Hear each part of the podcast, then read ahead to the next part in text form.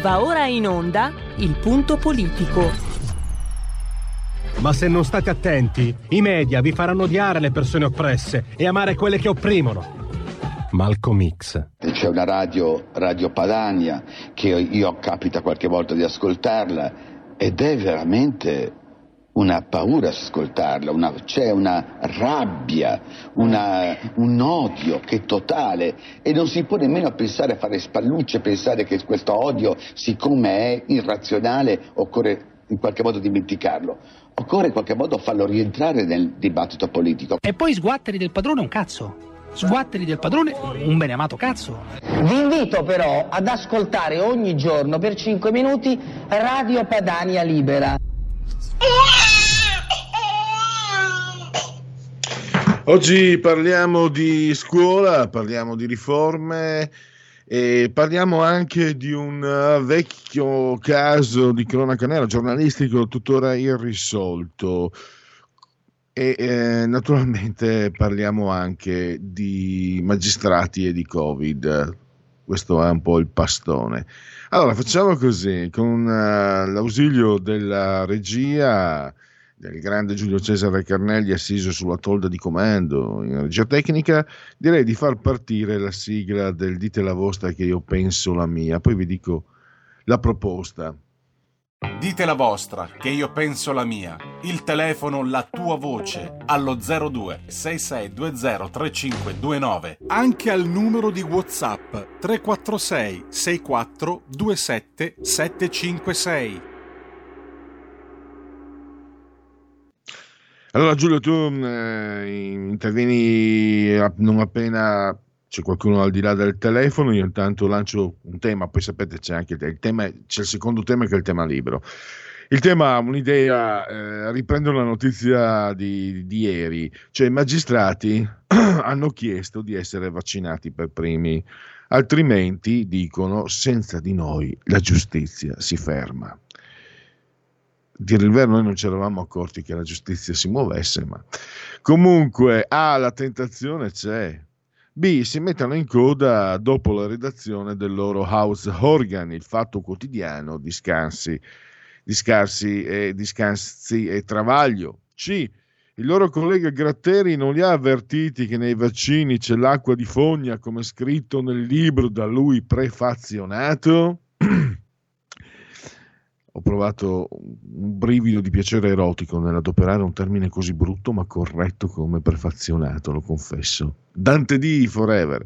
D, non ho capito, i test psicologici attitudinali no, i vaccini sì. E dopo cosa vogliono ancora? Una fettina di culo? Eh, vaccinatevi subito, ma almeno usate i vaccini di cui si parla nel libro prefazionato, ridagli da uh, Gratteri. Questo è un po' una, uno spunto per sentire le vostre opinioni. Naturalmente, ripeto, il, il tema è anche libero. Eh, prima delle 15.30 sentiremo anche, grazie a Giulio Cesare Cannelli, che ringrazio davvero, per eh, qui Parlamento Daniele Belotti, intervenuto per parlare della riforma del CONI. Con Francesco Borgonovo invece eh, nello speciale terza pagina di Francesco Borgonovo parleremo di eh, qualcuno l'ha provata sulla propria pelle. Chi vi parla sì, per esempio, la bocciatura a scuola. Uh, che, fu- che frustata! E dunque, eh, il rischio che rientri dalla finestra, quello che, anzi, che si replichi quello che eh, l'ex ministro Azzolina aveva fatto entrare mascherandoli da corsi di recupero. No, ha detto non ci sarà il 6 politico, aveva detto Azzolina, ma i corsi di recupero si sono rivelati un miraggio, di fatto non ci sono stati. Eh, I corsi di recupero che appunto prevedevano la mancata bocciatura con eh, corsi mh, indirizzati al recupero delle insufficienze dell'anno precedente. Spero di essermi spiegato bene. Intanto un primo segnale positivo che registra Francesco Borgonovo eh, nelle dichiarazioni di, dell'attuale ministro Patrizio Bianchi, il fatto di aver eh, dichiarato che l'ammissione all'esame di maturità non sarà automatica e quindi già un passaggio. E poi tornando a parlare di bocciature, c'è un punto probabilmente culturale da ricostruire. Eh, a miei tempi la bocciatura era un inciampo che poi veniva diciamo affrontato insieme di solito dallo studente e dalla famiglia. Guarda, non è il caso che continui a studiare, non hai voglia, vai a lavorare. Oppure, vabbè, in pazienza, può succedere, vediamo di recuperare. Adesso invece, lo dicono le cifre, eh, eh, le, sulle bocciature, perché bisogna dire la verità, non è sempre colpa delle istituzioni, del, dello Stato italiano. No, il fatto è che adesso, non appena c'è una bocciatura, le famiglie vanno subito a fare ricorso al TAR e non ho una statistica, ma diciamo eh, come principio spannometrico non di rado vincono. E quindi, quindi questo comporta che addirittura il Ministero, è già successo negli anni scorsi, dirami delle, delle um, indicazioni a non bocciare, proprio perché i ricorsi al TAR rappresentano per la, per la scuola delle spese enormi delle spese sensibili, dai, su enormi non sono in grado di dirlo, però sicuramente delle spese sensibili, sempre soldi nostri, però quando si fanno i bilanci questo va a incidere in chi gestisce quel determinato carrozzone o istituzione che dir si voglia.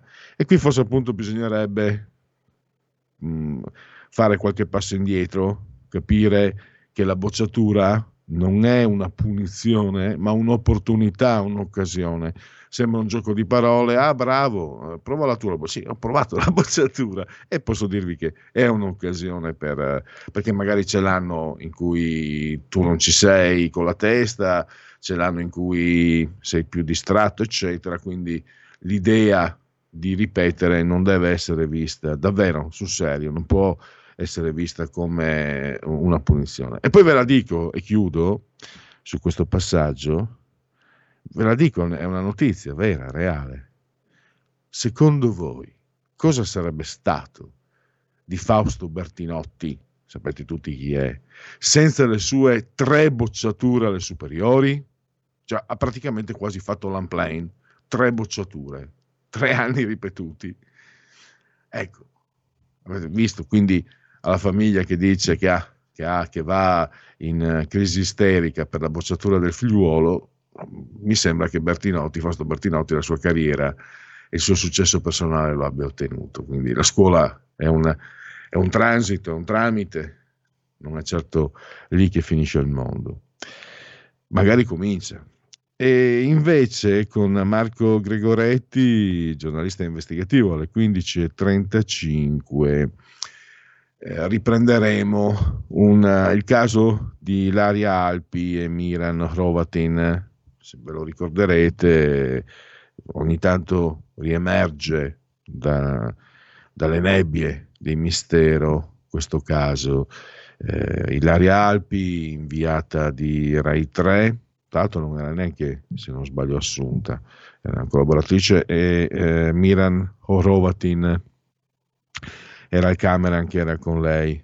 Vennero trovati uccisi a Mogadiscio il 20 marzo 1994 e da allora è stato davvero un susseguirsi di episodi molto molto controversi, molto dubbi, eh, il materiale sparito, non si sa nulla, delle fotografie eh, e altro ancora, materiale, materiale giornalistico che non, stato, in, che non, è stato, rinvenuto, l'autopsia che non è stata disposta, ehm, le indagini che non sono state fatte sono state fatte in modo molto, molto sbrigativo.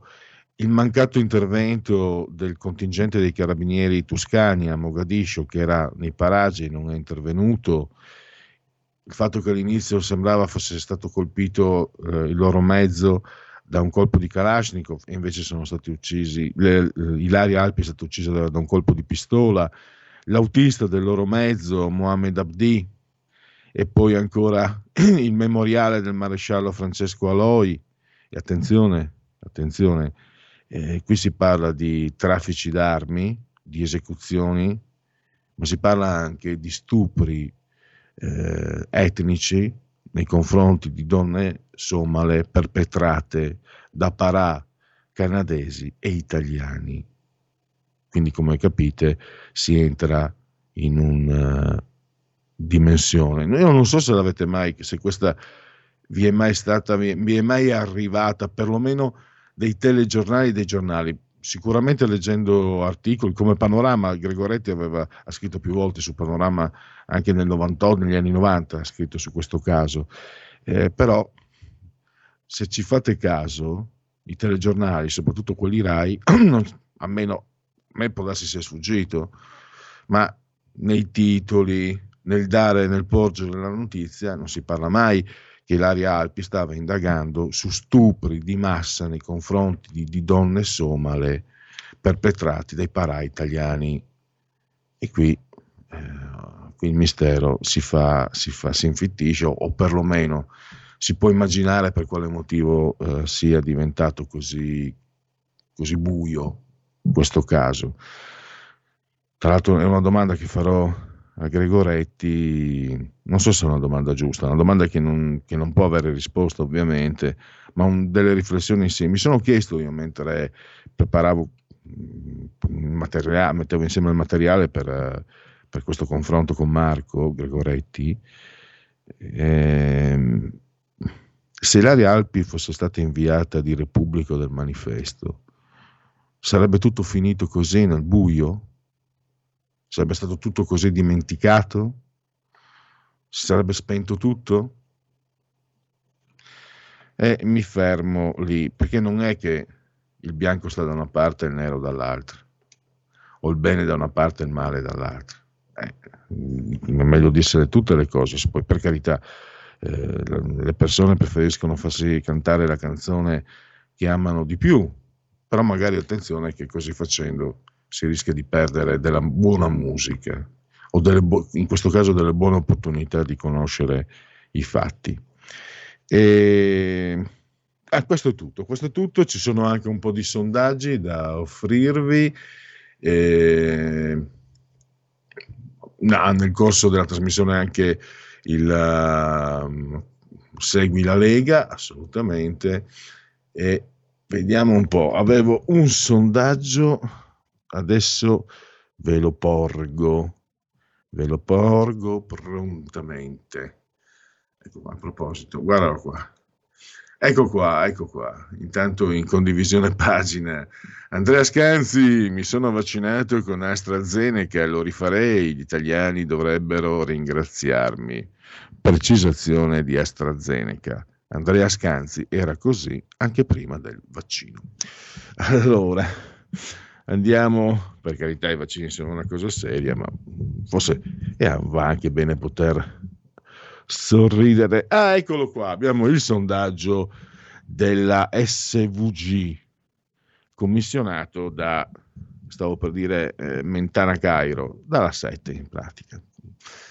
Dunque, dunque, e ancora dunque per la terza volta, Lega 22,6 PD 18,8. Scusate, non vorrei leggere male. È scritto, ah, ecco, 18,8.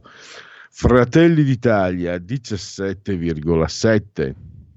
Il Movimento 5 Stelle 17,4. Sembra che l'effetto Conte stia recedendo, direi.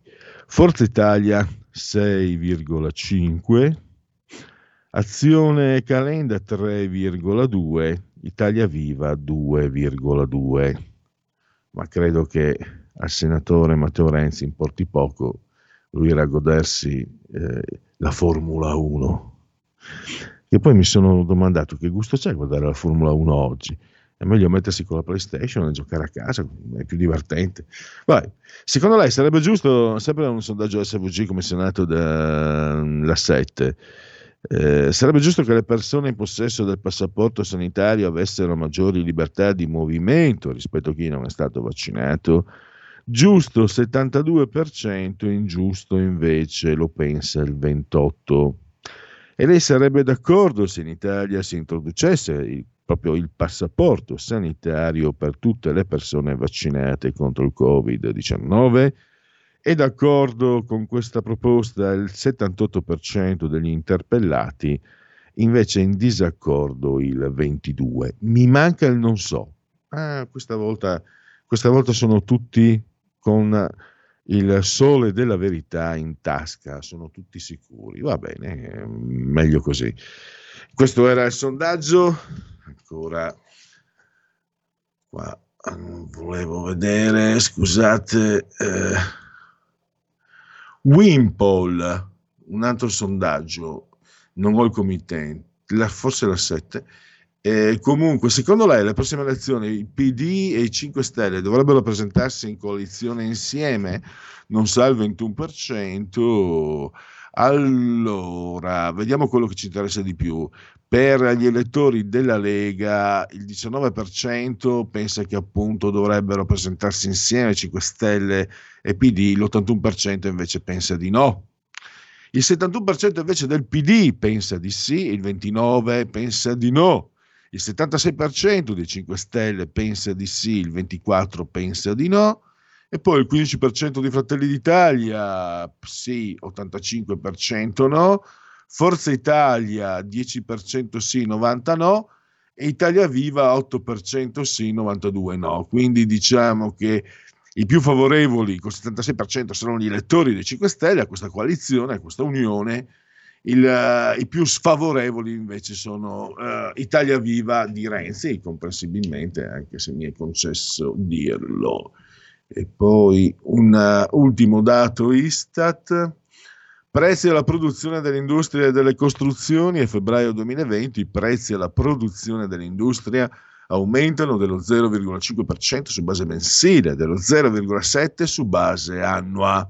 Sul mercato interno i prezzi alla produzione dell'industria aumentano dello 0,5 rispetto a gennaio, dello 0,7 in termini tendenziali. Al netto del comparto energetico la crescita congiunturale è lievemente più contenuta quella tendenziale più marcata. Allora, adesso, eh, mentre la nostra ineffabile regia vi offre, vi propone la sigla del Segui la Lega, io vado incontro alla mia secchezza delle fauci ingurgitando un po' di acqua. Segui la Lega è una trasmissione realizzata in convenzione con La Lega per Salvini Premier. Ah, la vecchia H2O. E il vecchio, non vecchio, eh, beh, ormai il tradizionale si dice. Eh, legaonline.it, segui la Lega, legaonline.it scritto, di lui mi fido, lui naturalmente non può che essere Matteo Salvini, col pollice alto e col pugno in segno di forza, un doppia foto di Matteo Salvini, ve lo ricordo, potete iscrivervi da questo sito molto, molto, con molta facilità, e agevolezza, 10 euro da versare anche tramite PayPal senza essere iscritti a PayPal, il codice fiscale, i dati e poi vi verrà recapitata la magione per via postale la tessera di Salvini Premier. Ed ecco l'elenco invece degli interventi dei protagonisti politici della Lega questa sera su Rete 4 a Stasera Italia, ore 20 e 30, il presidente della regione Friuli Venezia Giulia, Massimiliano Fedriga.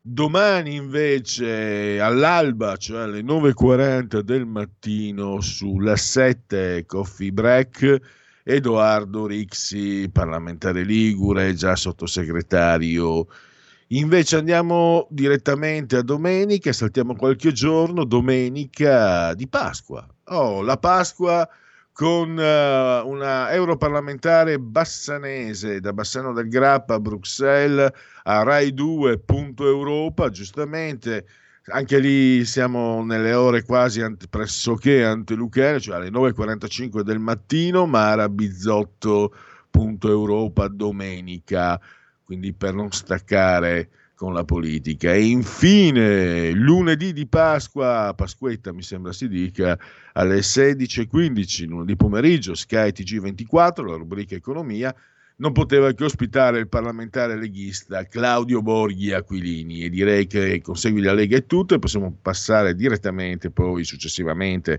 al qui Parlamento con Daniele Belotti che parla della riforma del CONI. Segui la Lega è una trasmissione realizzata in convenzione con La Lega per Salvini Premier.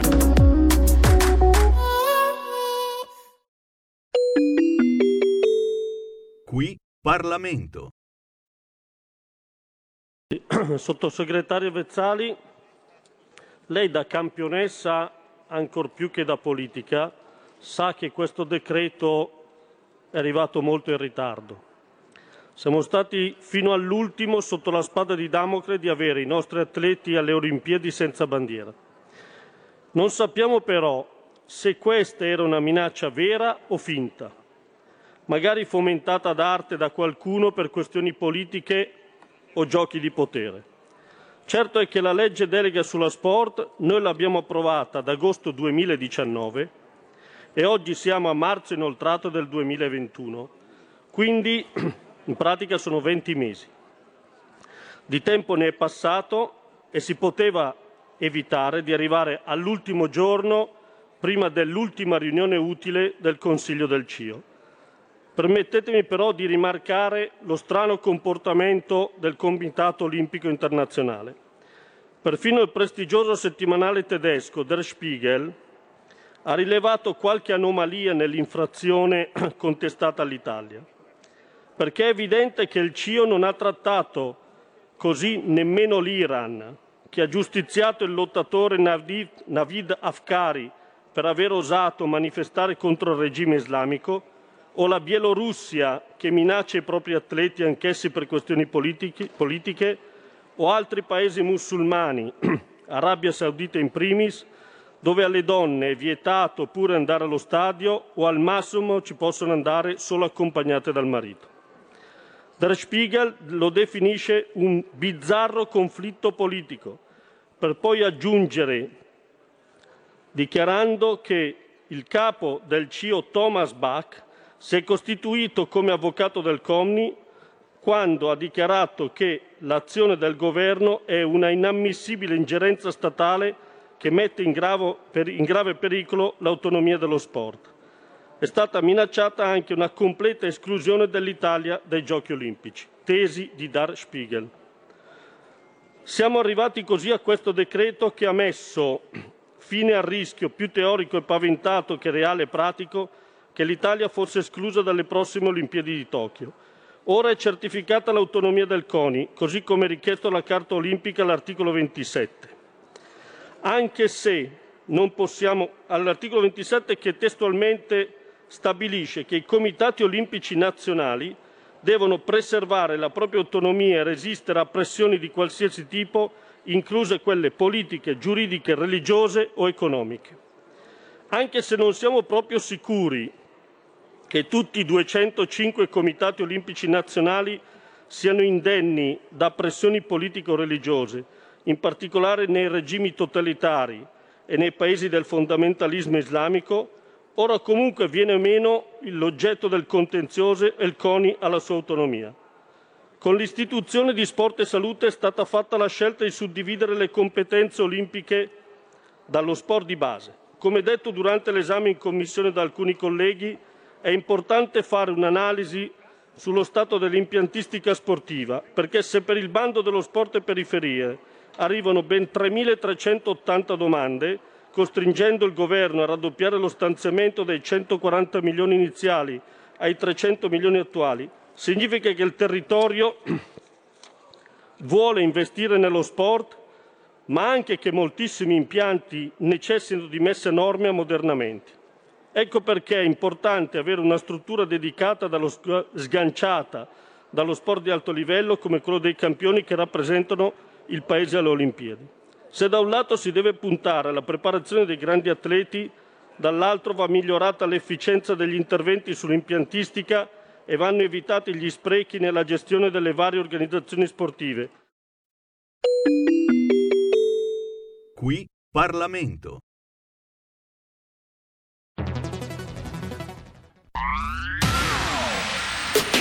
La radio si modifica, semplifica. Da plus la musica purifica. Dove vuoi, dove vuoi, con chi vuoi. Rilassati e vai. La digital radio non ti molla mai. Mi abbandono in questo viaggio. Digitalizzo la frequenza con il suono che è uno spasso. Se penso a prima non ci credo, yo. Da plus è la svolta, qui lo dico e qui lo spiego. Digital Radio, il suono perfetto. Dub Plus. Anche RPL, la tua radio, è in Digital Radio. Porta con te ovunque RPL la tua radio. Scarica l'applicazione per smartphone o tablet dal tuo store o dal sito radiorpl.it. Cosa aspetti?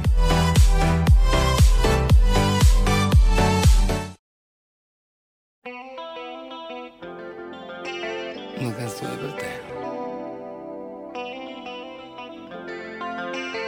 Eh? Invece, eccola qua. Come mi è venuta, a chi lo sa. Le mie canzoni nascono da sole. Vengono fuori già con le parole.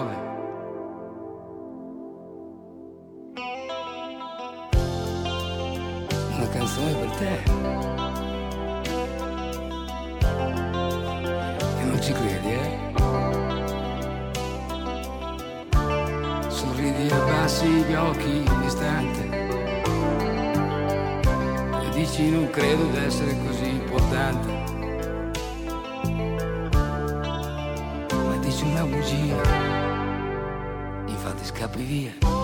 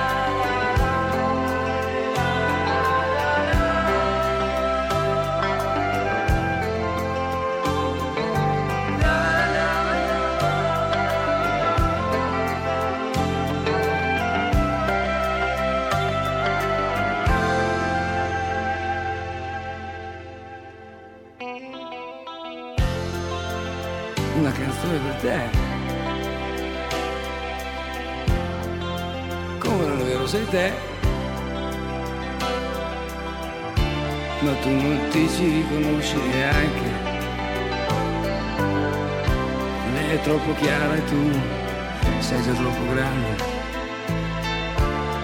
Io continuo a parlare di te. Ma chissà poi perché.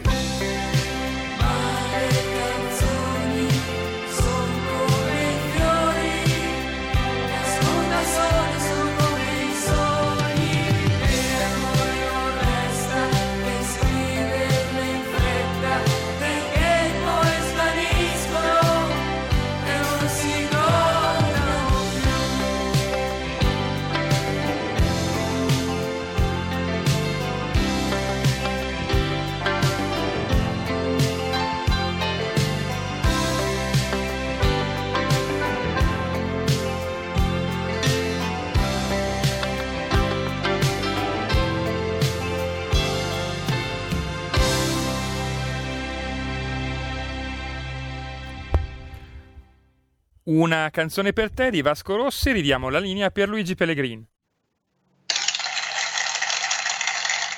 Gli applausi per chi vi ha appena offerto una proposta musicale del quale è unico responsabile, cioè la nostra regia.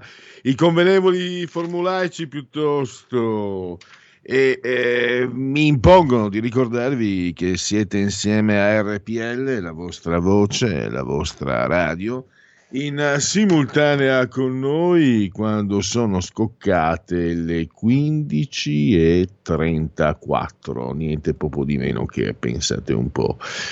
Le 15.34 del decimo giorno di Germinale, mi sembrava il nono, decimo giorno di Germinale, mese del calendario repubblicano, 276 sono i giorni che ci separano dalla fine.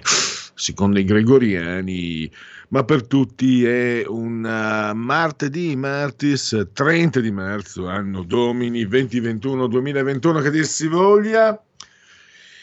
L'avete sentito il grande Giulio Cesare Carnelli assiso sulla tolla di comando in regia tecnica, entrambi siamo sospesi a 24 metri sopra il livello del mare, 24 sono anche i gradi centigradi sopra lo zero, la temperatura interna, quella esterna quasi ci ha raggiunto perché sono 23,3, eh, direi proprio in piena primavera, beh, dice anche il calendario, 41% l'umidità 1027.8 millibar la pressione. Un abbraccio forte, forte, forte, forte, forte, forte, forte, forte alla signora Carmela, alla signora Angela, alla signora Clotilde. Loro ci seguono insieme a tanti altri dal televisore, il canale il 740, mi raccomando la sequenza, poi eh, pronunciatelo 740, 740, come volete, ma 740 è la formula magica per ascoltare RPL dal televisore, ma naturalmente molti altri sono i modi per seguirci, da YouTube per esempio, oppure grazie all'applicazione S Android ci potete ascoltare dallo smartphone, dall'iPhone, dal tablet, dalla smart TV, addirittura anche da Alexa, accendi RPL Radio, passaparola ve ne saremo riconoscenti, naturalmente anche sempre cullati dall'agido suono digitale della Radio DAB e naturalmente come sempre anche da internet, quindi direi che non manca l'opportunità. Adesso invece l'opportunità per andare a parlare di un caso che riaffiora nelle cronache, eh, diciamo ciclicamente, senza che però, sinceramente, qui siamo veramente, eh, viene da usare la formula trita, eh, siamo in Italia, dove verità... Eh, la parola verità è come dire, è sempre interpretabile.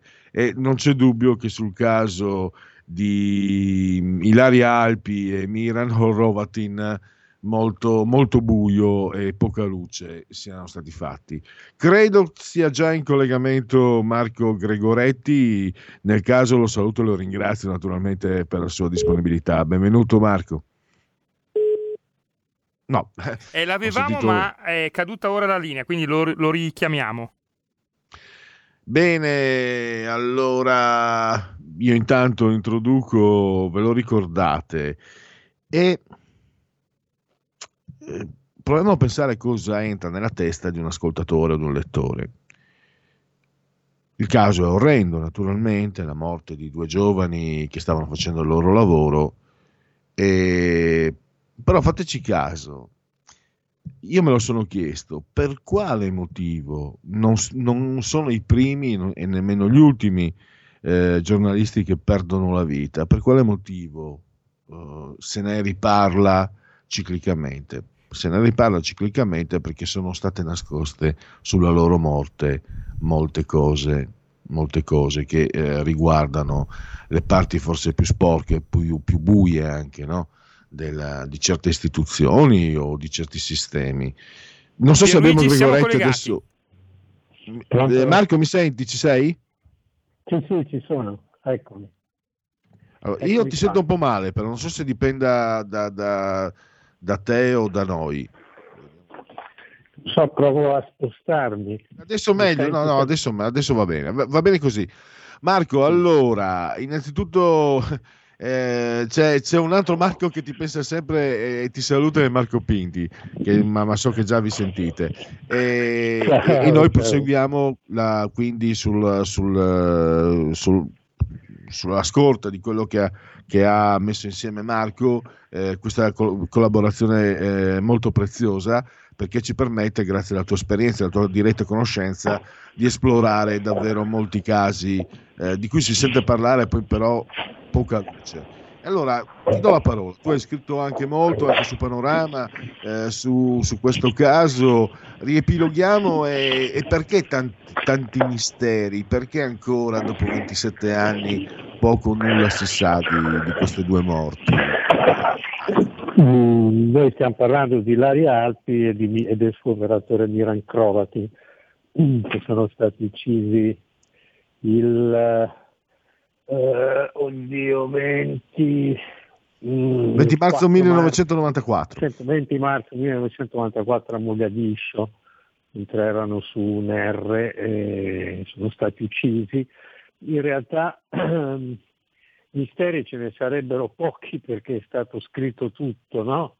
ma è stato anche, come posso dire, eh, occultato tutto quello che è stato scritto, non si, sono, non si è indagato su quello che, che si sapeva. Paradossalmente finì in prigione per 17 anni un, un poveraccio che era venuto a testimoniare in Italia per le torture e gli stupri perpetrati dai nostri soldati in Somalia, fu arrestato all'aeroporto, non si capisce perché, accusato di aver ucciso Ilaria Alpi e Miran Crovatin e dopo 17 anni liberato eh, con tante scuse. Non gli fu praticamente neanche fatto il processo.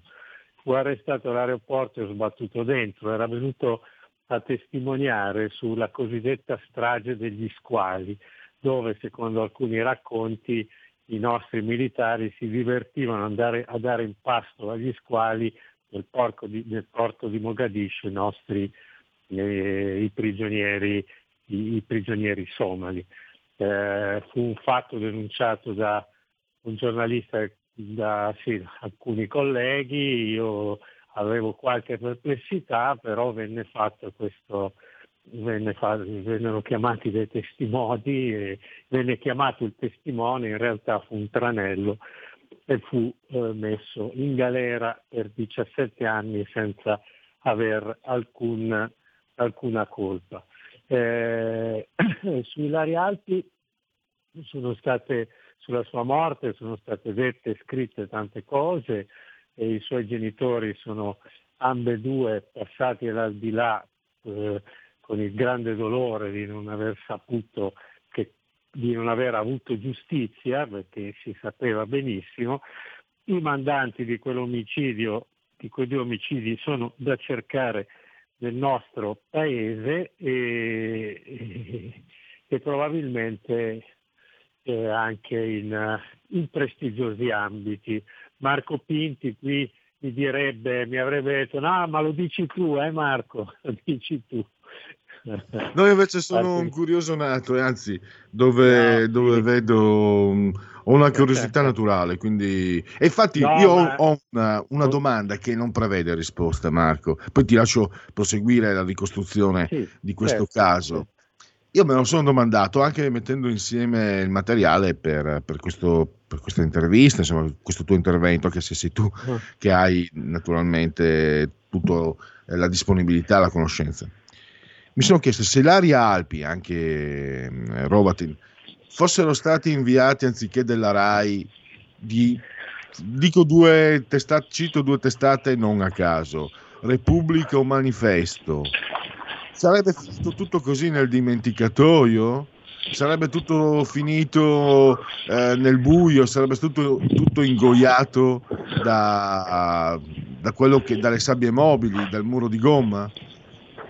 Ma eh, sicuramente sì, sai, ti deluderà la mia risposta, ma sicuramente sì, eh, che poi in realtà non, non, è pass- non, è caduto nel dimenticatoio, è stata fatta persino una commissione parlamentare d'inchiesta sulla morte di Laria Alpi e poi una commissione governativa d'inchiesta sulle, sulle torture e gli stupri in Somalia che ovviamente sono concluse con un nulla di fatto perché le commissioni parlamentari, io lo dico a quelli che tanto sono contenti quando la ottengono, servono a insabbiare la verità, non servono a cercare la verità. Eh, no, io penso che non sarebbe eh, cambiato nulla, eh, sicuramente per Repubblica non sarebbe cambiato nulla, perché comunque era, una, sai, era il TG3, quindi non è che fosse tanto lontana culturalmente da, eh, da Repubblica. Repubblica è stata anche, bisogna dare atto, un giornale che ha combattuto molto. Eh, però vedi appunto Marco, scusami, è quello che mi domandavo, cioè il fatto che la RAI sia comunque di Stato, esattamente come eh. l'esercito, i carabinieri e come quegli episodi che cui aveva probabilmente assistito, forse sicuramente assistito Ilaria Alpi, cioè gli stupri perpetrati dai Parà eh, nei confronti delle, di, di, donne somale, stavo pensando, è un retro pensiero mio che non so quanto valga sinceramente, mm. ma l'idea che eh, la RAI istituzionalmente eh, può essere più controllata dallo Stato che un giornale comunque privato, che, che comunque di una proprietà privata. Ah. Era magari è grossolana, eh, anzi, mi rendo No, conto no, che è un'osservazione no, grossolana, però vedendo quello che è successo nei- con giornalisti di Repubblica, anche con ehm, era, era Friula- del Friuli Venezia Giugno anche lui, era, era- era comunque collaboratore del manifesto, i mani- cioè le immagini, le foto, i servizi ripetuti, le richieste di verità. Con Ilaria Alpi la cosa, per esempio, degli stupri dei Parà, quando, si- quando sui telegiornali ogni tanto non riaffiora, nei titoli si evita per esempio questo passaggio. Magari Repubblica lo avrebbe messo se non altro nei titoletti. No, no, È un'osservazione un po' guarda, per carità. No, Eh, eh, ho capito, Puoi, ma, puoi- eh, puoi, eh, puoi distruggerla quando vuoi, perché probabilmente No, ha, ha- molti niente, connotati sbagliati, eh, per carità. Eh, Ilaria Alpi faceva la, la giornalista e basta e, che- e cercava di fare bene il suo lavoro. Il, la, la storia degli stupri e delle torture, non dei parà, ma di diversi corpi militari, soprattutto non dei soldati, ma da parte di altissimi ufficiali, è una pista che ho indicato io. E forse Repubblica le riprese, forse anche la RAI, ma è una pista che ho indicato io e, eh, e che ho, eh, che ho, eh, come dire, promosso io perché sono venuto in possesso un documento che ho, che ho tuttora e, e dove si poteva eh, come dire, dare, dar corpo a queste ipotesi perché le, eh, le strade più e ne discussi anche con, con, i- con- con Giorgio, con Luciana eh, Alpi eh, di, questa, di questa pista che loro non condividevano molto perché eh, fa molto più effetto parlare del traffico di armi, del traffico di droga, tutte queste robe qui, che in realtà sul traffico di armi, su cui sicuramente Ilaria Alpi indagava, eh, ben prima della sua uccisione erano stati scritti dei libri, addirittura con nomi e cognomi. Un libro era stato scritto da- da- dal mio vicino di scrivania, Panorama, su questa vicenda del traffico di armi in Somalia. Lui era un grande esperto di, di- di- di Somalia e, e di, e di paesi africani e aveva scritto un libro pesantissimo sul traffico di armi, eh, sulla cooperazione, eccetera. Eh, ci sono state altre, altre tre piste che sono state scandagliate poco, ma non c'entrano i giornali, c'entra che, che- che- non lo so qual è il motivo. Le tre piste sono state scandagliate poco sono state quella di un nascente fondamentalismo islamico, perché poi dopo i signori della guerra sono diventati i banchieri di Al-Qaeda, eh, in- la Somalia è diventata la banca di Al-Qaeda subito dopo, quindi, ma noi ancora non lo sapevamo e siccome Ilaria stava facendo delle battaglie per la tutela dei diritti delle donne somale, che ovviamente eh, risentivano della, della politica nei confronti delle donne del fondamentalismo islamico. Quindi poteva starci fu il generale Fiore una volta a fare un accenno a questa possibile pista fondamentalista. Eh, secondo me non molto, eh, non molto realistica in quel periodo comunque. Poi l'altra pista che non fu eh, scandagliata a dovere, molto più secondo me interessante, era quella dei rifiuti tossici e forse anche delle scorie nucleari che venivano scaricate dalle navi dell'ammiraglio Mugne, che ufficialmente trasportava banane, venivano scaricate su eh, nel Bosaso e, e poi interrate in Somalia, che è diventata una scarica di ogni schifezza, eh, di ogni schifezza mondiale, certe volte eh, se, quando ce la prendiamo con i terroristi somali qualche volta al posto loro forse sarei un terrorista anch'io perché quello che abbiamo fatto in quel paese con i rifiuti tossici, con le scorie nucleari sono delle, delle schifezze inaudite. Miram Krovatin e Ilaria Alti avevano documentato... Eh, scusa Marco, no, volevo che ti, magari due parole in più perché quello che stai dicendo eh, non è molto Sì, risaputo. Eh, non, non si fa molta propaganda a, questo- a queste Certo, cose che sì. hai appena eh, detto. E anche io so comunque anche a me risulta, risulta quindi eh, te lo sto chiedendo proprio perché a parte insomma un giornalista come te con la sua esperienza eccetera è, è lui stesso una fonte no? istituzionale, sei tu stesso da considerare fonte, però volevo proprio che tu ribadirlo perché eh, certe volte eh, ci sono cose che, ci, che, nascondono a noi cittadini che però è giusto che invece no, sappiamo perché almeno no, spiegano molte guarda, cose ti, ti, stavo, ti, stavo, per dare l'elemento. Eh, Miran Crovati e Ilaria Alpi erano, su, erano, sono andati nel Bosaso a intervistare il sultano, un fatto molto noto, e, e hanno, ripreso queste, hanno, ripreso questi militari italiani, eh, ufficiali italiani senza il velcro col nome, che scaricavano questa roba dal, dal, dalla nave di Mugne. Quindi questa ipotesi peraltro eh, apre una piccola parentesi, era Miran che volevano uccidere o era Ilaria se, se, se questa ipotesi eh, fosse approfondita verrebbe da fare questa domanda perché i filmati ce l'aveva Miran, Crovati, alcuni filmati sono spariti da, da, anche dagli archivi della RAI. E la terza ipotesi, che era quella che io ho approfondito di più, è, eh, è quella appunto raccontata da questo diario del maresciallo Aloi, che era amico di Laria, che era amico di Vincenzo Di Causi, una, una, un agente segreto eh, ucciso in Somalia, e, ed era e, e che, eh, ed era anche, amico anche di una famosa fotografa che era amica di Ilaria Alpi, che era in quel periodo in, in Somalia.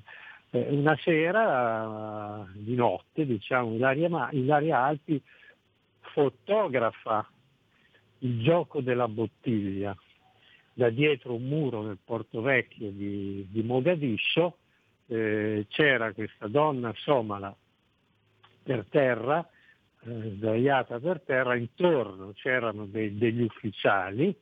Eh, mi sentite? Sì? Sì, io ti, io ti sento. Ah, ah, eh, scusami, intorno c'erano degli ufficiali che col, con la bottiglia, facevano girare la bottiglia, se la bottiglia si fermava indicando col collo eh, una delle persone sedute per terra intorno a questa poveretta, ecco, quella persona prendeva la bottiglia e faceva quello che voi potete immaginare.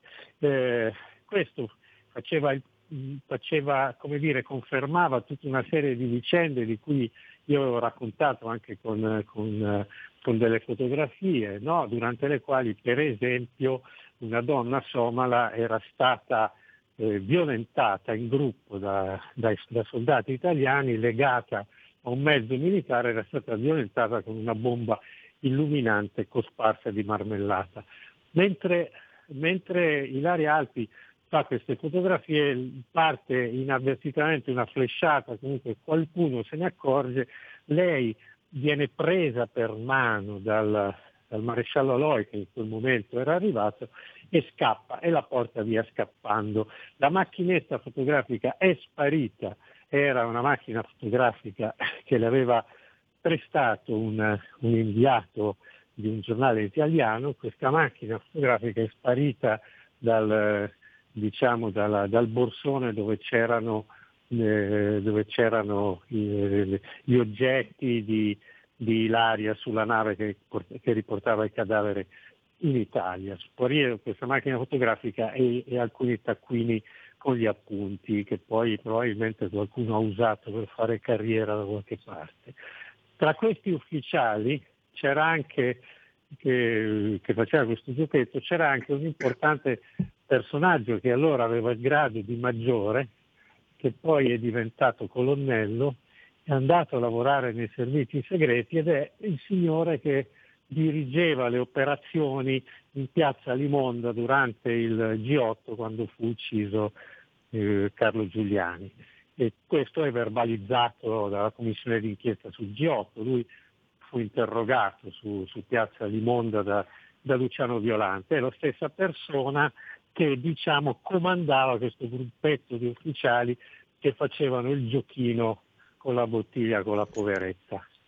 Eh, da sottolineare anche che mm, una donna somala durante una di, questi, di queste belle operazioni eh, militaresche deviate morì e, e, e, il cadavere fu portato in ambasciata da, dagli uomini di Alimadi, eh, astuto praticamente davanti al generale Loi, eh, al quale fu eh, detto che l'indomani i militari italiani dovevano andare via dal famoso checkpoint Pasta. Mm? Invece non se ne andarono e fu la carneficina, no? dove morirono, furono mm. uccisi quei soldati italiani, ci fu una sparatoria terribile eh, con, con, che fu, fu, terminata soltanto dall'intervento degli elicotteri americani.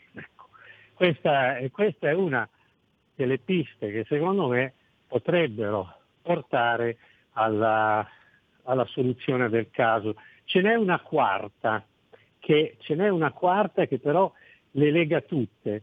In Somalia era operativa una unità ombra dei servizi segreti italiani agli ordini di, una, di, un, di un, capocentro, diciamo, e, e, e questa unità ombra era la stessa che con ogni probabilità, secondo le mie costruzioni, fu usata mh, nei periodi della guerra fredda, della, della strategia di, della tensione da Cossiga e che fu anche il protagonista diciamo, della morte della povera eh, oddio, Giorgiana Masi durante la manifestazione sul divorzio che fu uccisa da un, una pallottola vacante. Ecco probabilmente fu proprio opera di questa unità ombra che in Somalia a un certo punto eh, fu allertata proprio su, sui lari alti e qualcuno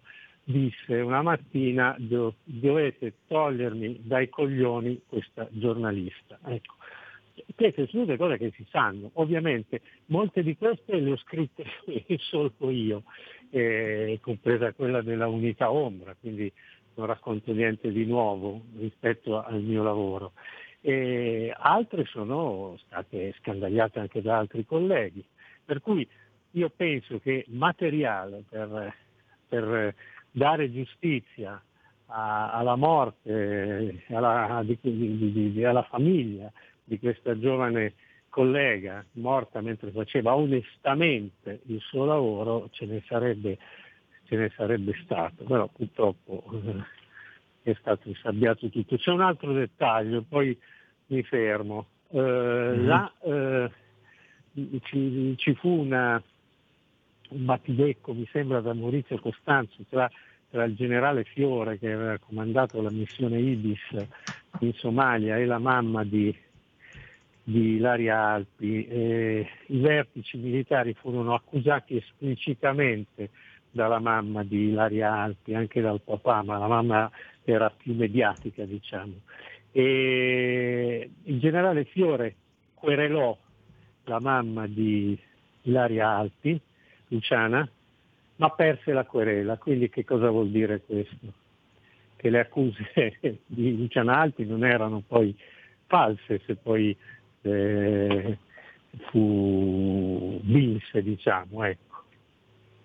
Siamo, siamo, alla conclusione. Io rimango sempre con queste perplessità perché eh, casi che, o no, eh, l'arbitrio o anzi gli strumenti per valutare in qualche maniera la gravità. Casi come questi di gravità inaudita vengono nascosti, altri mi viene in mente il caso di, di, di um, a me viene in mente la storia dell'Aria Cookie invece eh, arrivano, arrivano all'eclatanza massima, addirittura, addirittura magari anche a distorcere quasi nel senso opposto, a, ad eccedere la gravità del fatto stesso. Mi rimarrà, sarò sempre curioso di capire cos'è che governa questi meccanismi, se la fatalità o qualcos'altro.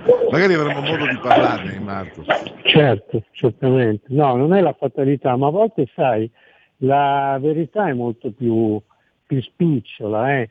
quando certe volte si parla di mega complotti, ma io ti faccio l'esempio, tornando alla Somalia, poi eh, poi con, con, concludiamo quando vuoi, in Somalia fu inviato eh, Vincenzo Licausi. Vincenzo Licausi era uno dei più, gra- dei più bravi agenti segreti operativi italiani ed era il eh, guardiano, diciamo era il custode militare del centro Scorpion di Trapani, vicino alla comunità Saman dove fu ucciso Mauro Rostagno, che, eh, dove c'era anche depositato un aereo, diciamo, eh, un aereo dei servizi che funzionava a volte per delle cose riservate eh, e lui era un operativo. Fu mandato in Somalia ufficialmente proprio per eh, indagare su queste storie degli stupri, delle cose, e fu ucciso da una pallottola vacante. Impossibile uccidere uno come, come Vincenzo Licausi con, così stupidamente. In realtà Vincenzo Licausi stava indagando su un mega furto che era avvenuto alla Marina Militare di eh, della Spezia erano spariti dalla cassa credo 2 miliardi di lire e quindi mm. siccome probabilmente stava, arri- eh beh, stava arrivando potrebbe essere, potrebbe essere, un tema eh? di una prossima trasmissione Marco devo, purtroppo devo sì. davvero concludere ti okay, ringrazio okay. e a martedì prossimo a martedì da oggi la tua radio è ascoltabile anche con la televisione in digitale. Sul telecomando della televisione digitale o del tuo ricevitore digitale puoi scegliere se vedere la TV o ascoltare la radio. Risintonizza i canali radio e troverai anche RPL, canale 740. La tua radio. Stai ascoltando RPL. La tua voce libera, senza filtri né censura. La tua radio.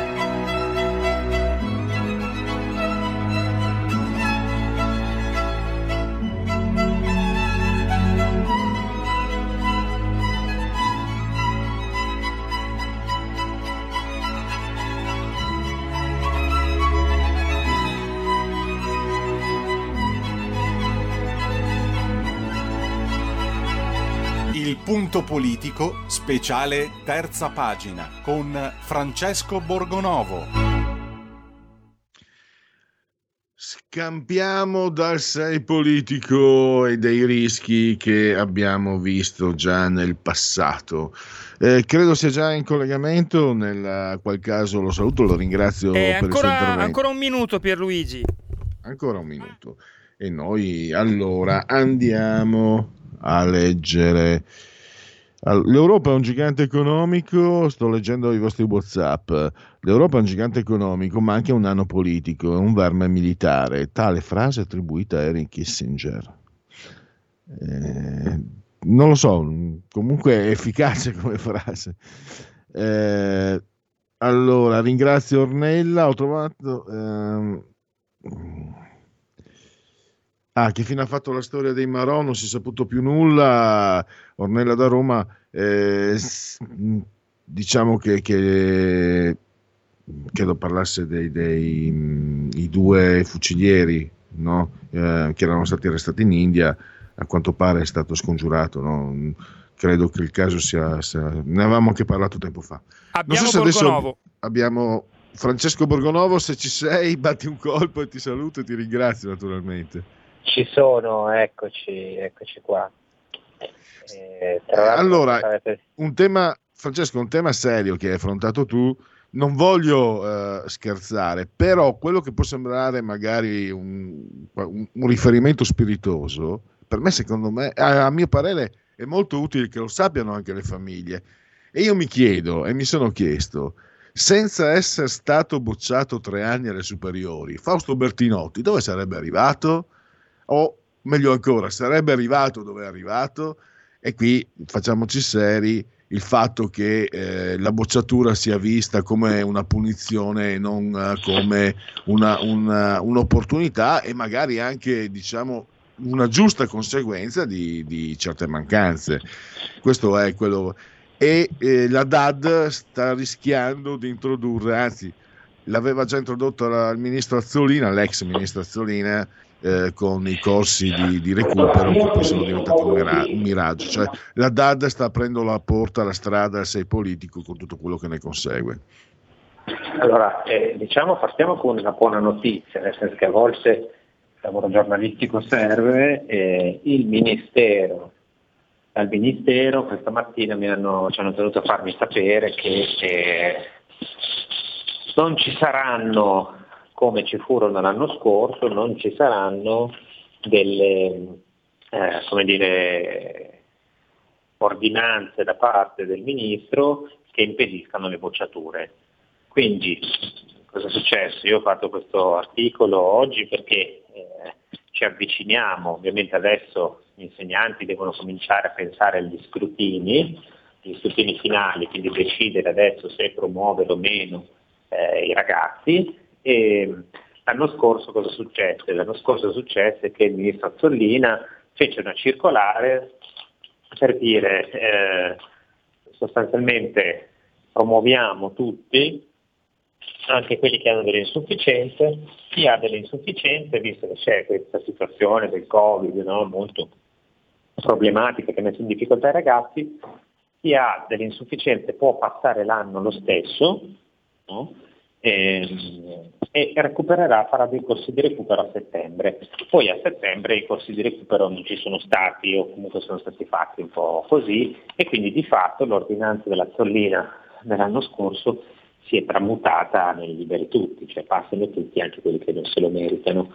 E eh, sarebbe stato rifarlo quest'anno sarebbe stato molto grave proprio per il motivo che dicevamo, cioè la bocciatura non è una punizione e non deve esserlo, la bocciatura è, fa- il concetto di bocciatura è ti facciamo ripetere l'anno in modo che tu possa eh, colmare famose lacune, no? quando si dice tu non, non hai imparato eh, quello che dovevi nel corso di quest'anno e allora te lo facciamo ripetere.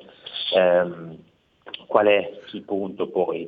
Il punto vero è che in Italia, a Italia, alcune scuole insomma, una situazione leggermente migliore, eh, il problema è che ci sono tanti ragazzi che oggi hanno grandi difficoltà, che, non, eh, che non scrivono bene, che non sanno parlare bene la lingua, che sono stranieri magari e quindi proprio sono a livello di, degli elementari un altro po', no? Quindi è veramente, veramente eh, difficile la situazione per tanti. E quindi eh, l'idea che già si faccia la didattica a distanza, quindi sappiamo tutti i problemi che ci sono per, per i ragazzi, stare attenti fare compiti in classe e quant'altro, l'idea che poi anche chi eh, magari proprio non ha fatto niente, ha accumulato tante assenze, venisse promosso era inaccettabile perché si danneggiavano due volte le persone. E il punto è proprio questo, già eh, sono anni quasi persi, nel senso che fare la didattica a distanza non è per niente come andare a scuola normalmente, e se poi si toglie anche la bocciatura allora eh, diventa veramente un disastro. Fortunatamente eh, stamattina eh, mi hanno fatto sapere dal Ministero che eh, le bocciature ci saranno, chi non è in grado di passare all'anno successivo sarà, non verrà promosso. Quindi eh, la verità è un giornale letto anche ai piani alti, questa è una buona notizia che conforta, e che, che mh, comprova non che ce ne fosse bisogno, la, la qualità del, del, prodotto del tuo giornale. E una cosa, c'è un altro problema che tu hai esposto. Siamo noi, cioè noi cittadini, noi famiglie, perché io ricordo che già alcuni anni fa ci fu una direttiva del Ministero che raccomandava di non bocciare perché non c'erano soldi per affrontare le cause che le famiglie intentavano facendo ricorsi al TAR, che non di rado vincevano. Allora, io non voglio dire una volta era meglio, cioè, ma il sottoscritto è stato bocciato, eh. Però mi ricordo che mio padre disse due cose, mio padre operaio mi disse due cose, può succedere, cerca di studiare di più. Non ha detto faccio ricorso al TAR, accett- è vero che forse le scuole di un tempo erano migliori e c'erano insegnanti che ti davano l'idea di essere insegnanti, non so adesso, adesso certe volte mi sembra di meno, ma forse sto esagerando io. Però è un fatto, no? ritorno a quello che stavo dicendo all'inizio. Il, mentre mio padre prese la mia bocciatura come un, un inciampo da superare, ma non mio padre, ma mio padre era una persona meravigliosa, ma non c'è più, però come lui come tanti, voglio dire, cioè era, non, si, non, non, era dato da sentirsi dei ricorsi al TAR, se succedeva una volta se ne parlava per un mese, adesso sembra quasi automatico. L'idea che sia una punizione, l'idea che non si debba accettare, l'idea che magari non ci siano delle lacune da recuperare. Voglio dire, ripeto, uh, Fausto Bertinotti è stato bocciato tre volte, magari qui a RPL non sarà molto popolare, la, ma è molto rispettato perché noi l'abbiamo intervistato più di qualche volta e ha sempre avuto il massimo rispetto da parte degli ascoltatori, anche se ha posizioni diametralmente opposte ovviamente. Quindi voglio dire, eh, eh, ritorniamo un po' su quelli che sono anche i tuoi percorsi di indagine di quello che è la società, di quello che si muove nella, nel, nei meandri del pensiero contemporaneo questo non voler accettare l'idea di far fatica, di recuperare eh, di, la sfida, perché una bocciatura poi può diventare anche una sfida, può diventare anche un, un esercizio di, di, di, fatica, di rincorsa, di recupero. Niente da fare, la tendenza sembra essere quella di non volerlo, tant'è appunto che il Ministero eh, già anni fa era costretto a dare queste indicazioni. A parte che qualcuno poi mi dice, siccome sono tutti di sinistra, sei politico, l'idea che, perché c'è anche questo da dire, che a sinistra hanno l'idea no, che il, la cultura eh, debba essere a beneficio di tutti e per cui non ci debbano essere bocciati. Sì, eh, sono un po' tutte, tutte queste cose insieme purtroppo c'è questa idea che fa parte un po' del nostro narcisismo contemporaneo, no? l'idea che eh, ci sono solo vittime, non solo questo, quindi tu sei, sempre giustificato, se non studi, poverino, c'è sempre qualche problema, non solo questo, ma c'è anche il fatto che eh, noi abbiamo una concezione secondo me un po' sbagliata della scuola, cioè eh, la scuola è diventata una, ci si rapporta alla scuola come un'agenzia di formazione, no? eh, cosa voglio dire? Come a una, quelle che si, quei, quei posti dove si va a fare i corsi di formazione per poi andare a lavorare. E questa è una colpa anche secondo me del centrodestra, non solo della che si è fusa poi con quest'idea della sinistra che è buonista, per cui non bisogna far fatica e, e tutti devono stare al passo, essere politico, tutte queste menate qui, no? Qual è il punto? Che se noi percepiamo la scuola come una, un'agenzia di formazione, no? eh, la scuola diventa utile, cioè o ti garantisce appunto il collocamento, cioè io perché vado a fare un corso di formazione che ne so in regione? Vado a fare il corso di formazione nella regione perché poi mi aspetto di trovare da lavorare, pago dei soldi, mi formano e mi aspetto di trovare un lavoro. Con eh, la scuola non può funzionare così. La scuola non è una cosa che ti forma, eh, ti, ti, porta al lavoro, no? quando si diceva internet, inglese, impresa, era una cosa sbagliatissima. La scuola è una formazione per la vita, per, le, per l'esistenza. Tu magari puoi anche studiare, eh, che ne so, al liceo classico, al liceo scientifico, non sapere, non essere formato a una professione specifica, però hai imparato a faticare, hai imparato a impegnarti sui libri, hai, imparato a, a, a, fare i conti con le difficoltà, con gli esami, cioè, questa è la scuola. Eh, anche imparare a memoria delle cose, anche imparare delle nozioni, imparare a scrivere, a leggere. Questo è.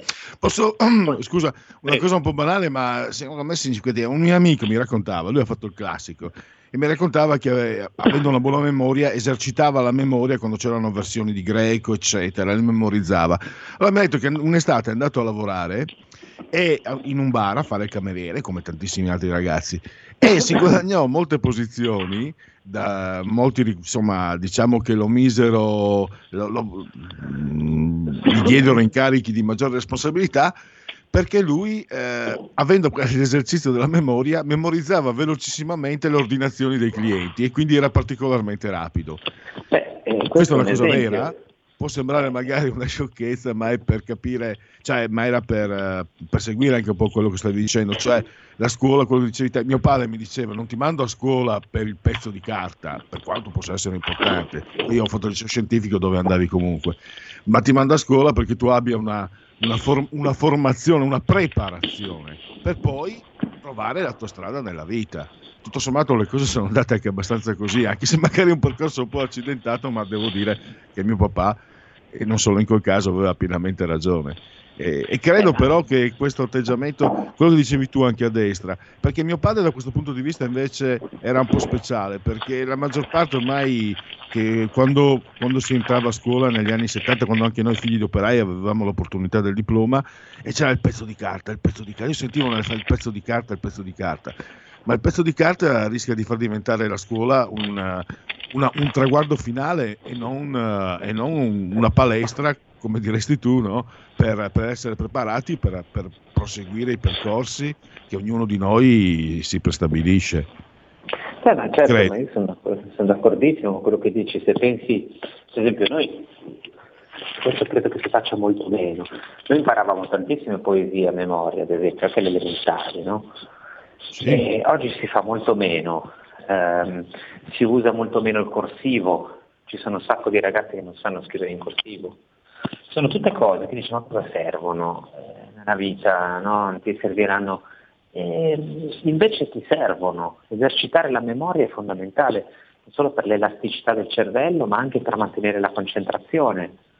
No? Eh, leggevo poco, proprio in questi giorni uno studio di questo filosofo di origini orientali che ho citato più volte, che è Byung Chul Han, che parla proprio della, dell'importanza della memoria per la concentrazione, tant'è che pensate che ci sono alcuni paesi del mondo occidentali in cui si organizzano dei corsi, eh, si chiamano studi rituali, cioè praticamente fanno, studiano i riti di varie popolazioni e, e te, te, li fanno imparare a memoria. Perché? Perché questo esercita le capacità mnemoniche e aiuta il pensiero, aiuta a, a formarsi proprio. No?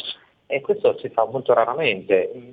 C'è poi un'altra considerazione da fare. Se tu pensi no, che la scuola sia un posto dove tu cresci, ehm, dove impari anche la disciplina, impari eh, a rispettare gli altri, impari a, a fare quello che ti dice il A professore. gestire la paura per interrogazioni di matematica. Eh, eh, ma anche, anche no? Eh, se tu, cioè, io sono cresciuto, io, se, se i professori mi davano un brutto voto, i miei genitori partivano dal presupposto che io non avessi studiato abbastanza. Veniva dopo, no? No, no, no, no, costituzionalmente Francesco Borgonovo non può aver preso brutti voti a scuola, non ci credo. Lo dici solo per, fare, per, per socializzare, non, ci- non ci credo Francesco, non ci credo, lo ho escludo. presi anch'io, ho fatto le mie belle stupidaggini anch'io, ma eh, per, per i miei genitori partivano dall'idea che fosse colpa mia, cioè c'era l'autorità dell'insegnante, non si discuteva. Poi in casi particolari sì, eh, chiaramente dopo certi casi limite è ovvio che uno, però insomma eh, tendenzialmente era questa l'idea, no? Cioè tu sei lì e l'autorità dell'insegnante tu lo rispetti. E il problema è che se tu pensi che la scuola sia un posto dove ti devono preparare per un lavoro, eh, se questo non avviene, tu pensi, cioè, tutti i, i ragazzi, è una cosa che non riscontro io, mi ricordo Pietro Poggi Charmé, che è questo pedagogista molto stimato, lo, lo scriveva in un libro, diceva se tu non, eh, non percepisci la scuola appunto come un luogo in cui ti formi come persona, no? Ehm, ti rendi conto, cioè non vale niente. Eh, l'insegnante, oggi i ragazzi guardano gli insegnanti e dicono ma io perché devo prendere lezioni da uno che guadagna 1500 euro al mese? Se il mio obiettivo nella vita è solo fare soldi, avere successo eh, e penso che venire a scuola mi serva a questo scopo, no? Quanti genitori vediamo oggi che anche con i bambini piccoli cominciano a dire qual è la qualità di mio figlio che io devo sviluppare per farlo emergere, no? Eh, dov'è che è più bravo? Eh, fategli questo, cioè questa ipercompetizione già da ragazzi e dopo... Sì, eh, è la come cultura dire, di Mike Bongiorno questa, di rischia tutto, purtroppo. eh, però è molto diffusa. Cioè, se uno Eh, lo- eh, lo so. con insegnanti, cioè, nella migliore delle ipotesi, poi sono anche le famiglie che se ne fregano e che non, fa- che, che non tengono di più i ragazzi, questo è un altro discorso, però ci sono tanti eh, italiani, famiglie anche... Francesco, eh, siamo in conclusione, ma sono magari frasi...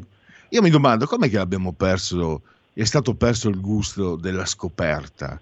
Io ricordo un piccolo aneddoto. Novembre, terza liceo, arriva la filosofia. Parmenide, l'essere è, il non essere non è. Mi ricordo c'era un'assemblea, si finiva alle 11, siamo andati a giocare a calcio. Mentre giocavamo a calcio, mentre ci cambiavamo, eccetera, discutevamo l'essere è, il non essere, ma cosa vuol dire, cosa significa?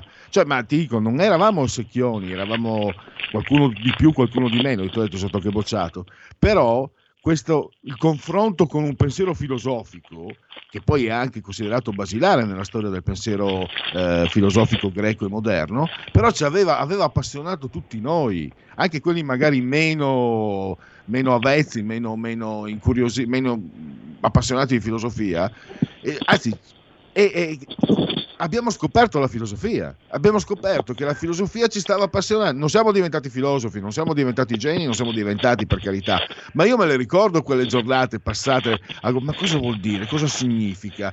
Ecco, io mi chiedo com'è possibile, è colpa degli insegnanti, colpa della scuola italiana che è diventata solamente burocrazia, perché com'è possibile perdere la curiosità per tematiche che vanno, pro- che vanno nel profondo e che possono assolutamente eh, inocularsi nelle menti di giovani ragazzi che magari a quell'età lì pensano anche a altre cose, diciamo più materiali, ma però possono, trovano il modo di entrare queste idee. Di, di- di- di- spargere il dubbio, la curiosità. Io ho detto, mi è venuto in mente Parmenide, ma ce ne sono, ce ne sono tante altre, insomma, di situazioni eh, della storia, della filosofia, storia dell'arte, non sto qua a dire, persino la matematica potrebbe essere, eh, può- può presentare del- del- dei momenti, degli spunti per suscitare la curiosità e mettere in moto poi il meccanismo del- della conoscenza, il principio della curiosità per conoscere, non la curiosità del, pette- del pettegolezzo del vicino, ma la curiosità di capire.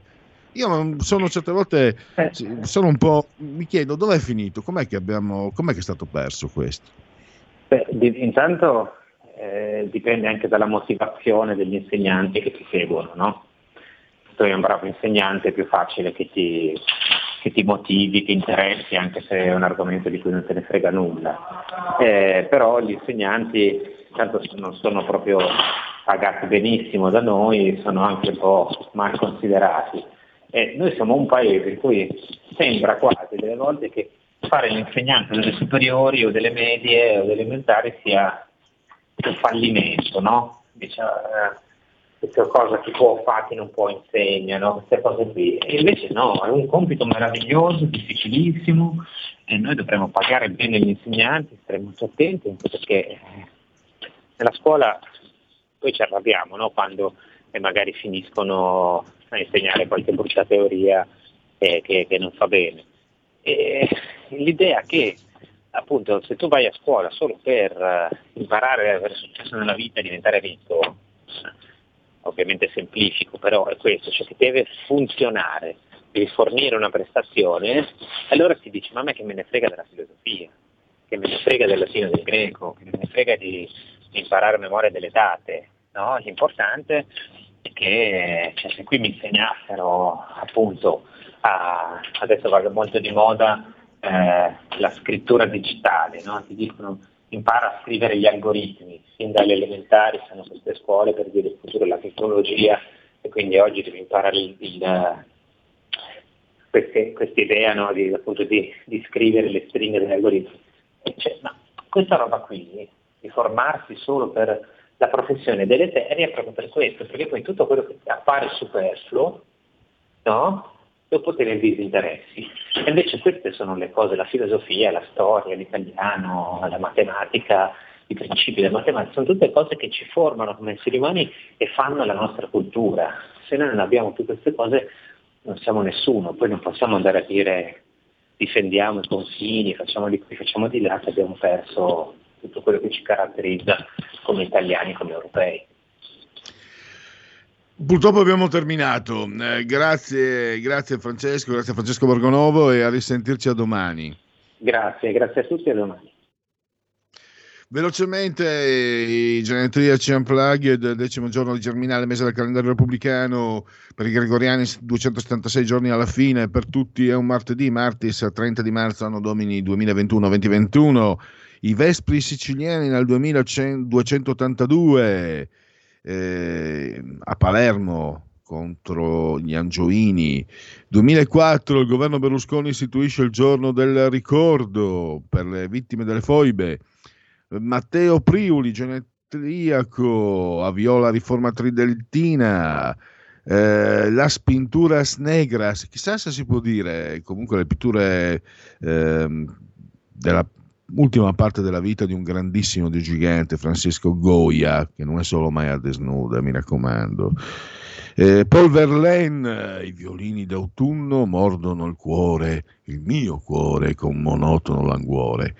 Sono, eh, ah, di Goya anche il sonno della ragione che genera mostri.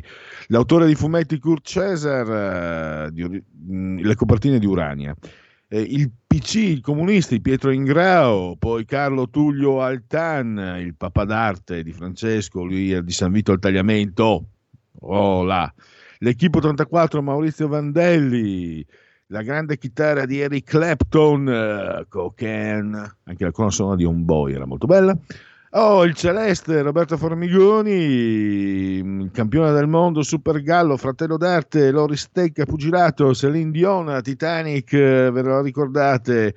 E il bravissimo cestista italiano, nonostante il nome inglese, Carlton Myers. Abbiamo terminato eh, subito la parola passa a chi ci segue. Io ringrazio davvero eh, Giulio Cesare Canelli, stesso autore di comando di energia tecnica. Grazie a voi, naturalmente, per aver scelto anche oggi RPL. E subito Pop Economia con Carlo Cambi e Alessandra Mori. Buon proseguimento. Avete ascoltato il punto politico.